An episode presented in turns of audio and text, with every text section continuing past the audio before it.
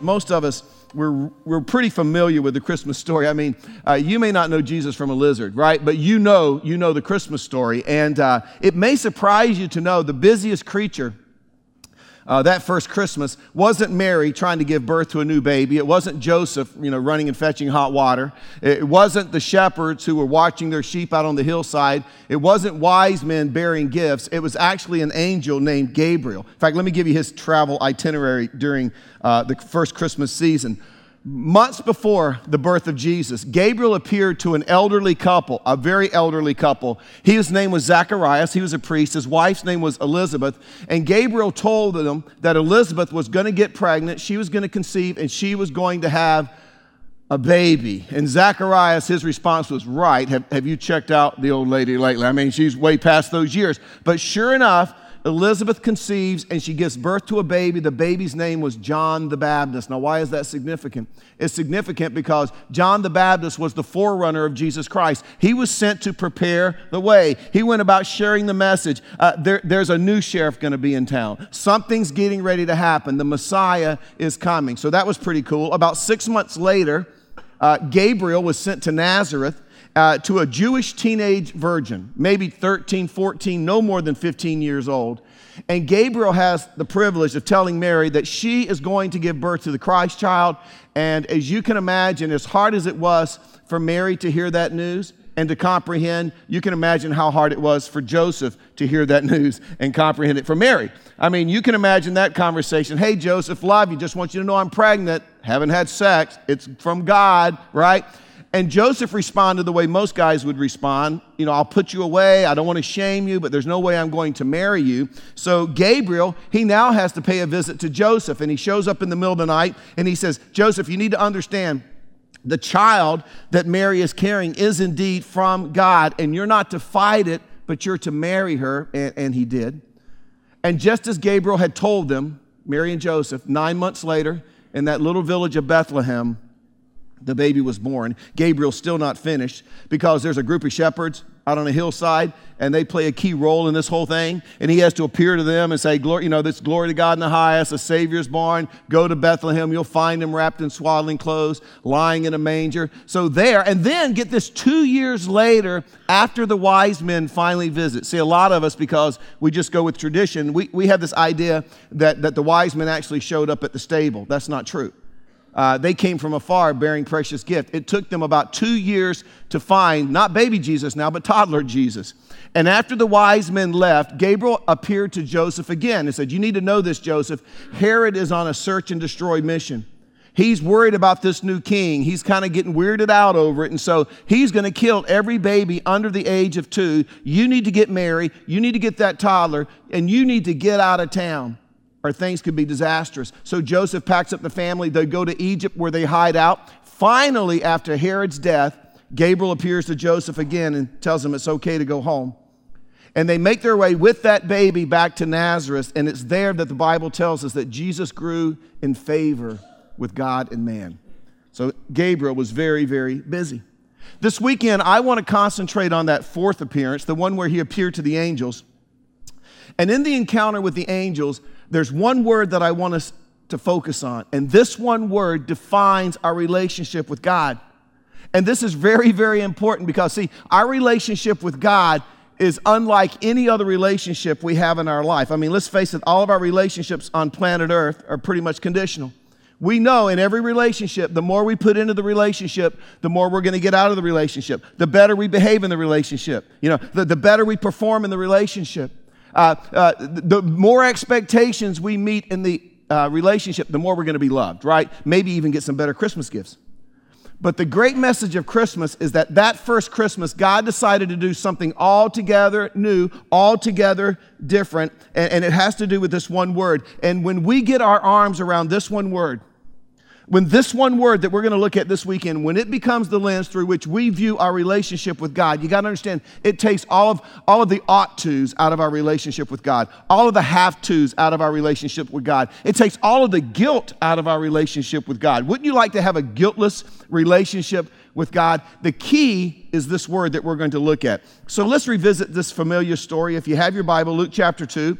We only really look at this story once a year. So let me just read it to you. It, it's a great time just to read the Christmas story. Luke chapter 2, beginning in verse 1, it says, In those days, Caesar Augustus issued a decree that a census should be taken of the entire world. This was the first census that took place while Quirinius was governor of Syria. And everyone went to their own town to register. Verse 4. So Joseph also went up from the town of Nazareth in Galilee to Judea to Bethlehem, the town of David, because he belonged to the house and the line of David. By the way, that would have been an interesting conversation. Can you imagine Joseph going in and say, Hey, Mary, I know you're nine months pregnant, but we got to go to Bethlehem. Here's the good news. I'm not going to make you walk the 170 miles. I got you a donkey, right? You know, I mean, so they set out on this journey, probably a 10 to 14 day journey, if you can imagine that being nine months pregnant, right? It says in verse 5 He went there to register with Mary, who was pledged to be married to him and was expecting a child. While they were there, the time came for the baby to be born, and she gave birth to her firstborn, a son. She wrapped him in cloths, placed him in a manger because there was no guest room available for them. It's a wonderful scene. I mean, think about it. Mary, for the first time, holds the bodily form of God. And she listens for the very first time to the cries of God, the grunts, the groans. And, and maybe Mary, only Mary, who's known about this the longest, maybe, maybe she's the only one who can appreciate it the most. But then you'll notice the scene changes, but the story continues because we get to verse 8. And it says, There were shepherds living out in the fields nearby, keeping watch over their flocks at night.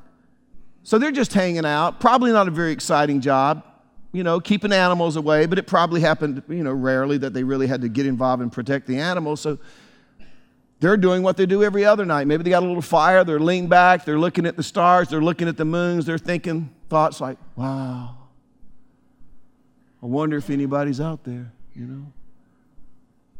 I feel so small, you know.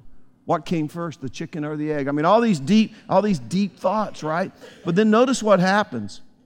An angel of the Lord appeared to them, and the glory of the Lord shone around them, and as you would expect, they were terrified. But the angel said to them, Do not be afraid. I bring you good news that will cause great joy for all the people. All the people. Not just good people, not just holy people, not just Baptist people, not just Catholic people, not just Jewish people. This is going to be good news for all the people today in the town of David. A Savior, there's our word. A Savior has been born to you. He is the Messiah, He is the Lord. In other words, that first Christmas, when God looked down from heaven at humanity, when He looked down at the mess we were in, he said, You know, they don't need a life coach like Tony Robbins. That's not what they need. They don't need a financial advisor like Dave Ramsey. That's not what they need. They don't need someone who thinks they're a savior like Oprah. You know, that, that's not what they need, you know. God said they need a real Savior. So God said to humanity that first Christmas, I'm going to send someone to bail you out of the mess you're in. And this is good news for everyone because I'm picking up the tab.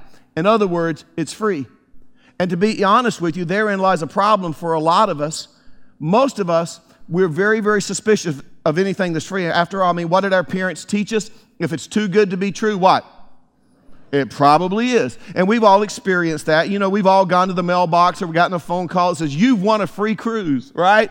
Or four free nights in Vegas or three free nights in New York, but you begin to inquire and ask some questions and you find it's not free. There are actually strings attached. I mean, let's face it, free is never free. Plus, we don't like the idea of free because if someone gives us something, it kind of makes us feel like we're indebted to someone. And we don't want to be in a position where we feel like we owe somebody.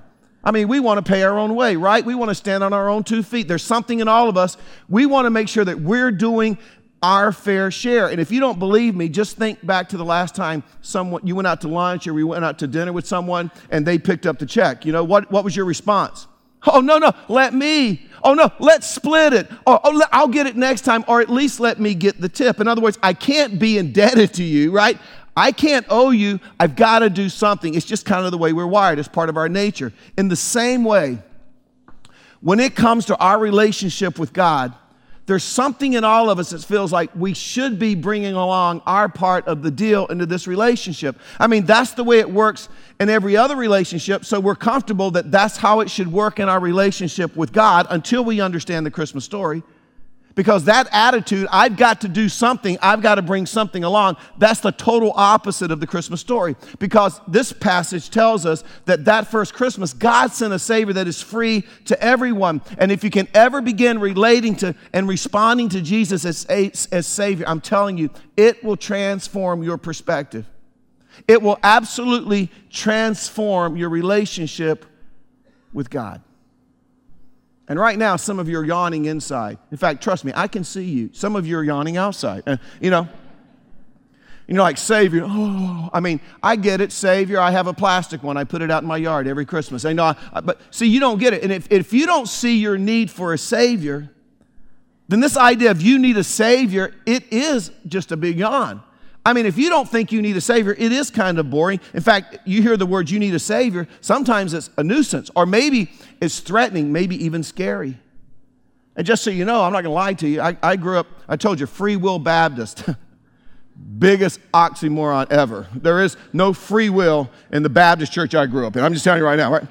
And it was called liberty on top of that. I mean, it was really weird how I grew up. And, but I grew up with hellfire and brimstone. I am a follower of Jesus Christ because I was scared of going to hell. I'm not gonna lie to you. Five years old, I heard a guy stand up at Evangelist and he talked about hell. And I went home. I said, Mom, not that old, not that smart. No, I don't want to go there. And as a five year old, my mom helped me understand what it meant to have your sins forgiven so that you would be able to spend eternity in heaven with God. I became a follower of Jesus Christ at five years old. But I was basically scared into it. I grew up on a great diet of those kinds of messages. You know, I grew up on messages that were like, God sent us a Savior.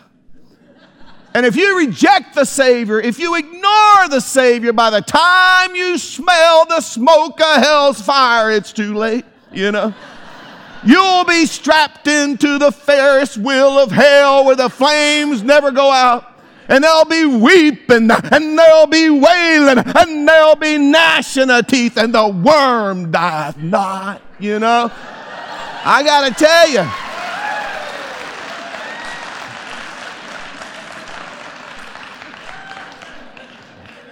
You know what got my attention?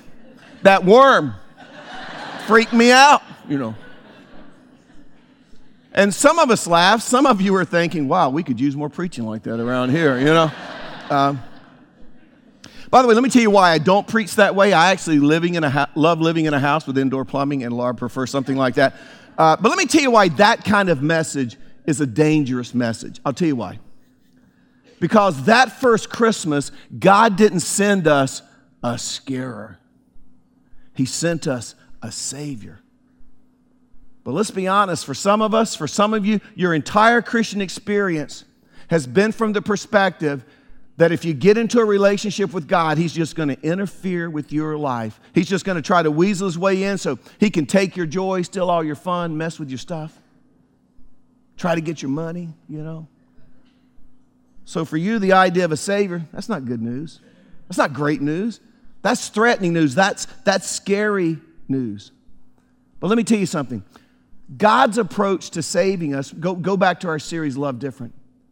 God's approach to saving us isn't to try to convince us or something, or manipulate us, or control us, or scare us, or threaten us. You know what his approach is like? His approach is more like, I'm going to stand here on the sidelines until you get to the point where you realize I need help. His approach is more like the father in the son of the prodigal. Remember, the prodigal son came in and says, I want to sow my wild oats. He didn't say that, but that's what he had in mind. Give me my share of the inheritance. The father didn't try to convince him, manipulate him, control him. He gave it to him, let him go on his way. But let me ask you something. What brought the son home? Was it the father's scare tactics? Was it the threats? No, it was when he was in the pig pen and he realized my dad's a pretty cool dude. And, and my dad has servants who are living, but I'll go home to my father. What brought the father or the son home to the father? It was the kindness, it was the love of the father. And for some of you, that's why you are in a relationship with God through Jesus Christ. You, somehow experienced His love, His compassion. Or maybe, maybe it's when we're on our deathbed. Maybe that's the crisis point. We realize, wait a second, all this stuff that I've clung to all of my life, education, philosophies, humanism, all of a sudden you realize it's not working. I'm going to take my last breath and I'm going to move on to whatever is next. And I don't have a clue what it is. And now I'm scared. I need a Savior. Maybe it's then. I heard the coolest story on Thanksgiving. My brother in law, uh, Don Payne, who is also the principal over Grace, he moved here from California a few years ago to take that over. And uh, it was so cool to have, have him move here. But Don has been a Christian most of his life, and he has constantly shared, witnessed, shared his story with his mom. His mom has never been interested in having a relationship with God through Jesus Christ. Never, ever. Unfortunately, recently, she was diagnosed with terminal ca- cancer, and now she probably is within days of dying. And so Don was sharing with me, we were together on Thanksgiving. He says, Tomorrow I'm going to go down and see my mom, make funeral arrangements. It'll probably be uh, the last time I get to see her. She's in Georgia.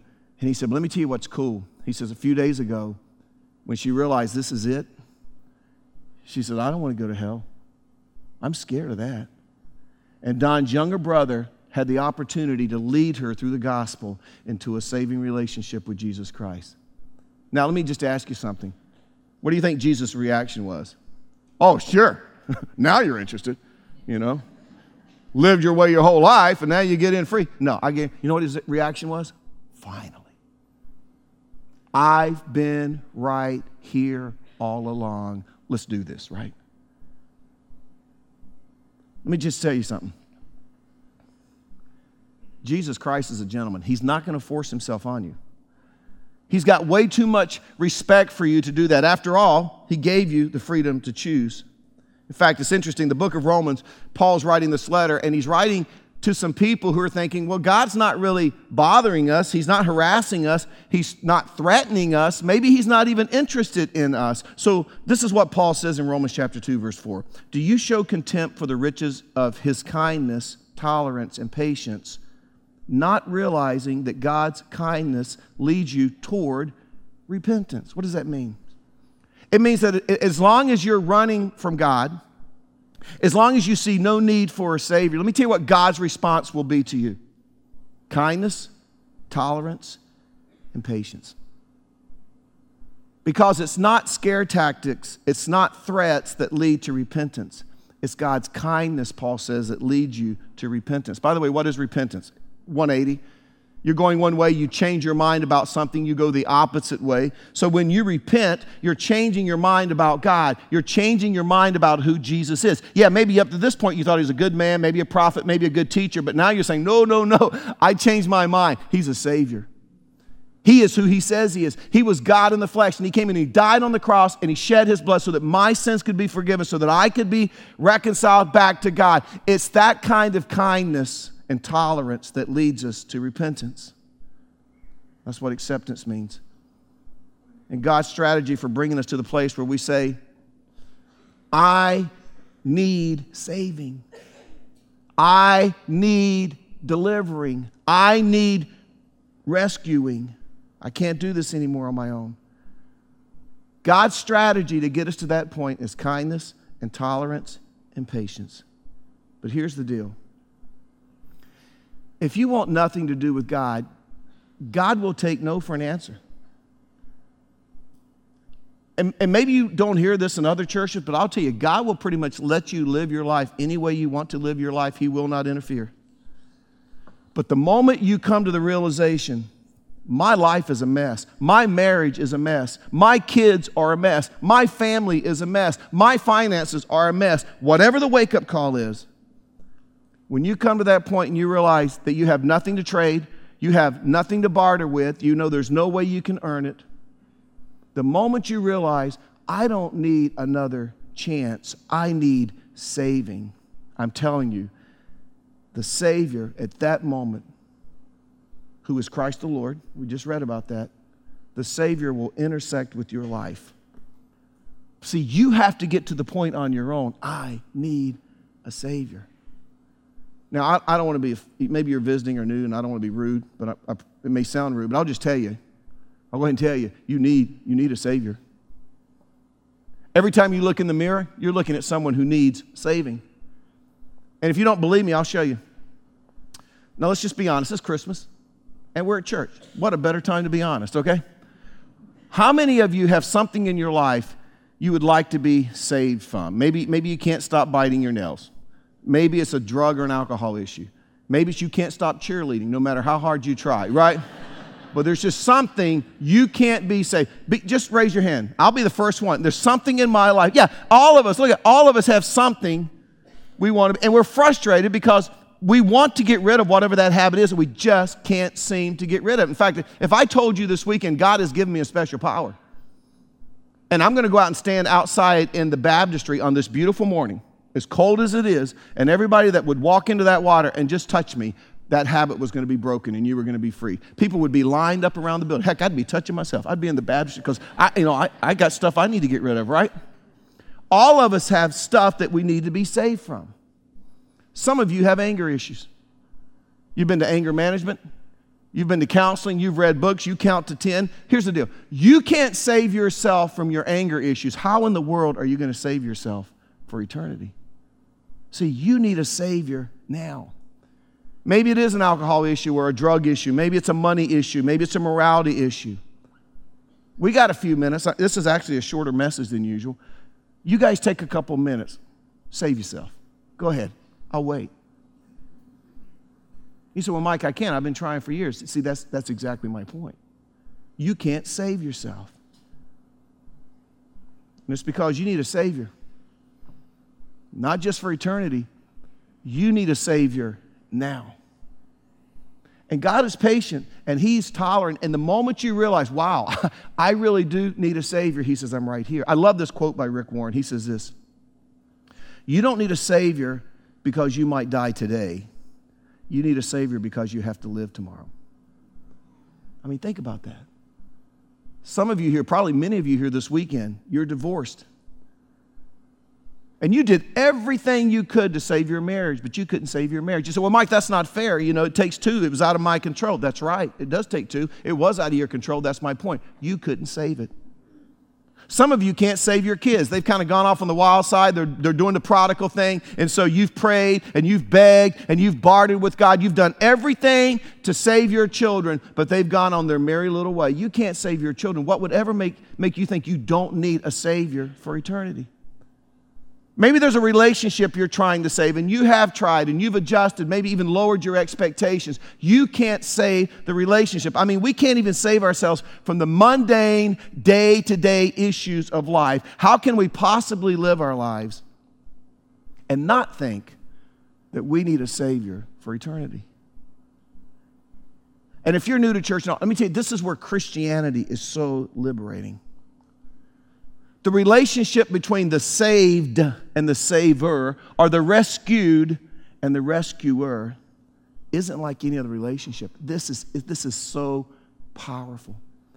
And there's been some great movies where you've seen this. Les Mis, that's, that's one. And I started to show a clip from the new Les Mis movie, but I thought the minute they start singing, I'm just going to start laughing. That, that won't have the impact I want, right? But there's this great scene in Saving Private Ryan. It's my favorite movie. If you can watch Saving Private Ryan and not cry, you're a socialist. I'm going to tell you right now, you're a socialist, or worse. But it's a story of, of, of a young man and, and who, he, with three of his brothers who were involved in the Normandy invasion, D Day. And they find out that three of the four brothers are killed. And, and, when the, and when the powers that be back in the United States realized there's only one son left, they're like, we got to get that boy home. There's no way we can have a mom lose all four of her boys. And so Tom Hanks, they put together this special group to, to get him out, and they get him out, but in the process, they all give their lives for it to happen. And I got to tell you, that's the way it always is in a relationship between the saved and the one who did the saving. And it's because when somebody shows up in your life and saves you from something, maybe your marriage is a disaster, maybe you went through that period of time, but there was somebody, maybe it was a family member, maybe it was a friend who would not let that marriage blow up, who would, let not, would not let that marriage unravel, and they got involved and they prayed with you and they mentored you and maybe they mediated for you and they loved on you and they got you through that crisis time. They saved you. or maybe maybe financially all of a sudden you got turned upside down and you were getting ready to lose everything and there was someone that came along and says i'm not going to let this happen to you. I'm not going to let you go down. And maybe they even gave you money. Maybe they loaned you money. Maybe they paid off bills. Maybe they gave you some counseling so you could reorganize your financial world and they saved you financially right? Whenever something like that happens automatically two responses. One there is unfiltered emotion. What you feel is what you feel. And then second there is unsolicited devotion. I mean, you'd follow that person anywhere. You would do anything for them. You're like, here are all my phone numbers, here's my email. Call me anytime, 24 7, and I will be there. See, that's a lot different than I, I guess I should or I ought to. And if you think a relationship with God is about being good, maybe obeying the Ten Commandments, then you've missed the message of Christmas. So you, you, you've never come to terms with the reality that there is a Savior who wants to save you. And when that gets from here to here, when somehow that gets from your head to your heart, it alters your approach to everything God wants from you. It alters your approach to everything God expects from you because now it's in the context of course I would. How could I say no? He's my Savior. But this is what I want you to understand throughout your journey with Christ, He never stops being a Savior. One day He'll be King. Not yet. He's a Savior. One day He'll be a judge. Not yet. He's a Savior. And he just wants us to come to him with the attitude that says, Of course I'll follow you. Of course I'll obey you. Of course I'll ask you. I'll do what you ask me to do. You saved me. That's a lot different than I ought to or I need to. I mean, seriously, where's the great joy in that kind of relationship? A, a few years ago, I, I, I went through, without a doubt, the darkest time of my life. The church was grow, growing, everything seemed to be going well, and one of our elders, a, a, good friend of mine, we had served together for years. This is a man that I had once used as an illustration in a staff meeting, and I said, He's the godliest guy I know. He's the most like Jesus of anyone you will ever meet on this earth. One weekend, right after he had left his 25 years of IBM and Lenovo, he, he came to work with us here at the church. And about three weeks after coming to work with us, one Saturday morning, he got up, he wrote out his tithe check to Hope Community Church to go in the next day. He took a gun, he walked out in his driveway, and he took his life. I'll never, ever, ever forget where I was when I got that call. And it just, it just sent me into that tailspin. Like, I don't get it. What did I miss? How could this happen? How could I not see this? What was going on? Did I do something? About three weeks later, while I was still reeling from that, one of my best friends on staff who had been with me for seven years, I actually considered him my pastor. I mean, when I needed to talk to someone, I went in and put my feet up on his desk, and that's who I unloaded on. That's who gave me counsel. He walked in and he said, God's called me somewhere else. Oh, and my heart just broke like and so as he left my office, I said, just would you shut the door? And I literally just wept in my office. I thought, all this work and it's just coming apart at the seams. It's unraveling. And then I went through the knee replacements and the infection, and um, that I think really played a lot with my mind and psyche. And I was not in a good place. I was angry. I, I, was depressed. I don't know what I was. I know I was snapping at a lot of people. I had issues. I don't have issues anymore, but I had issues then, right?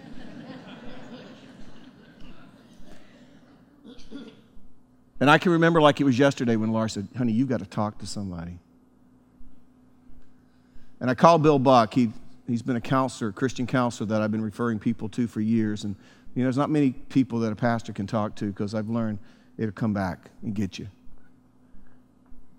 And so I called him and I went to his office over off of Six Forks and I sat down. And I think the first half hour I just wept. And he prayed and he counseled and he listened. He gave me his cell phone number and he would email me and he'd call me at the office and we would talk. And over several months, he just. And I'll tell you what he did. Um, he saved me. I'm telling you.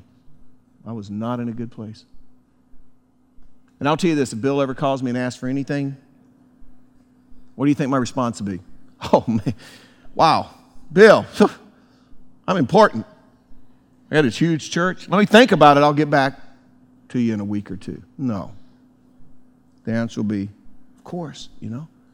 Of course. If that's what you need, of course. Sure. And it's not because I have to, it's not because I ought to, it's, it's not because of some kind of commitment or he keeps reminding me, remember what I did? No, it's not that kind of thing. It's not payback. It's because he, at that time in my life, saved me, rescued me. And I will be forever grateful. You see, that's what happens when you've been saved. And see, it brings great joy. And this is what a lot of people sitting around you this weekend have learned. They've learned that anything you lay at the feet of the Savior, He will save. He's not just a Savior for eternity, He's a Savior right now in this life. I've seen couples who had their marriages were the biggest disasters but they laid them at the feet of Jesus and, and he saved their marriages. I've seen people whose finances were horrendous. They've laid their finances at the feet of Jesus and he saved them. I've seen people struggling with alcohol issues and drug issues and morality issues and they've laid them at the feet of Jesus and he saved them. My point is this whatever you're willing to let go of and lay at the feet of your Savior, he will save. But here's the deal he won't rip it out of your hands. He'll wait until you're ready to say, I can't, I can't do this anymore. Take it. And, and he takes it because he's your Savior. If someone does that, I mean, there's unfiltered emotion, there's unsolicited devotion. You know, maybe you're new to church and you don't get the whole worship thing, and maybe you'll be here, you're just kind of staring at the screens. I mean, you don't understand the words. It may, may well be a foreign language, right? And then there's some lady beside you just bawling you're like, what is up with her, right? I can tell you what's going on. Maybe there's a song we're singing, and there's some words in that song or a phrase in that song. It reminds her of when she was saved. David said he took us out of the pit, he redeemed our lives from the pit. There's one song, His love never fails, it never runs out on me, He never gives up. I cannot, because I know me, I know my frailty. I cannot sing that song without tears coming to my eyes, thinking, Thank you that you never, ever give up on me. So that's not because, oh, the Ten Commandments elicited this. No. It's because He saved me, and I will be forever grateful. That's the message of Christmas. God sent a Savior to this earth for you and for me. He's present with us. He is Christ the Lord. Now, I've never done this in 20 years of pastoring hope, but I'm going to do something different today. If there's an area of your life where you need saving, maybe it is you need a savior. You have never been reconciled back to God. Maybe that's, but maybe you've already made that decision, but there's an area in your life where you're just honest. I need a say, I need to be saved. I need saving still, even though I'm in this relationship with Jesus Christ. I'm going to ask you just to be bold enough. I'll raise my hand. To just raise your hand and say, I, I need saving. Now, come on, be bold. You know, if you're drowning, you don't say, Hey, somebody help me. You know, I'm, this is so embarrassing. Maybe I should just drown. No, you know, you say, Hey, you know. So let's do it. How many of you would be honest enough? Just one more time. I need saving. You have a Savior. He's Christ the Lord. Would you bow with me? I want to talk to you for just a second for all of those of you who raised your hand and be honest, the rest of you are lying. So we'll do a series on that. But we all do. Whether we need a Savior for salvation or we need a Savior in our day to day issues of life, we all need saving. But I want to talk to you for just a second if you, if you haven't discovered your Savior for eternity. I know you love Christmas. A lot of people come this time of year, but I'm telling you, God didn't send his baby, a little baby to the earth so we could buy trees and gifts and light up our houses and go to parades. He sent us a Savior, knowing that Jesus knew every step of 33 years he walked across Palestine. He was one step closer to the cross. One reason to shed his blood so that our sins could be forgiven. And then he came back to life three days later to conquer death and the grave and empower us to be the people to live the life so that he could continue to be a Savior for us. If you've never made that decision, don't miss Christmas again. Don't miss it again. And for the rest of you who just, man, you've made the decision to follow Jesus, but you continue to need a Savior. I just want to tell you what you lay down at His feet, He will save you. But He won't take it from you. Father, I thank you for that incredible gift, that incredible good news that comes with great joy because we've been given a Savior. You know our hearts, you know our needs. I pray that you would work in our lives and do only what you can do. In your name we pray. Amen.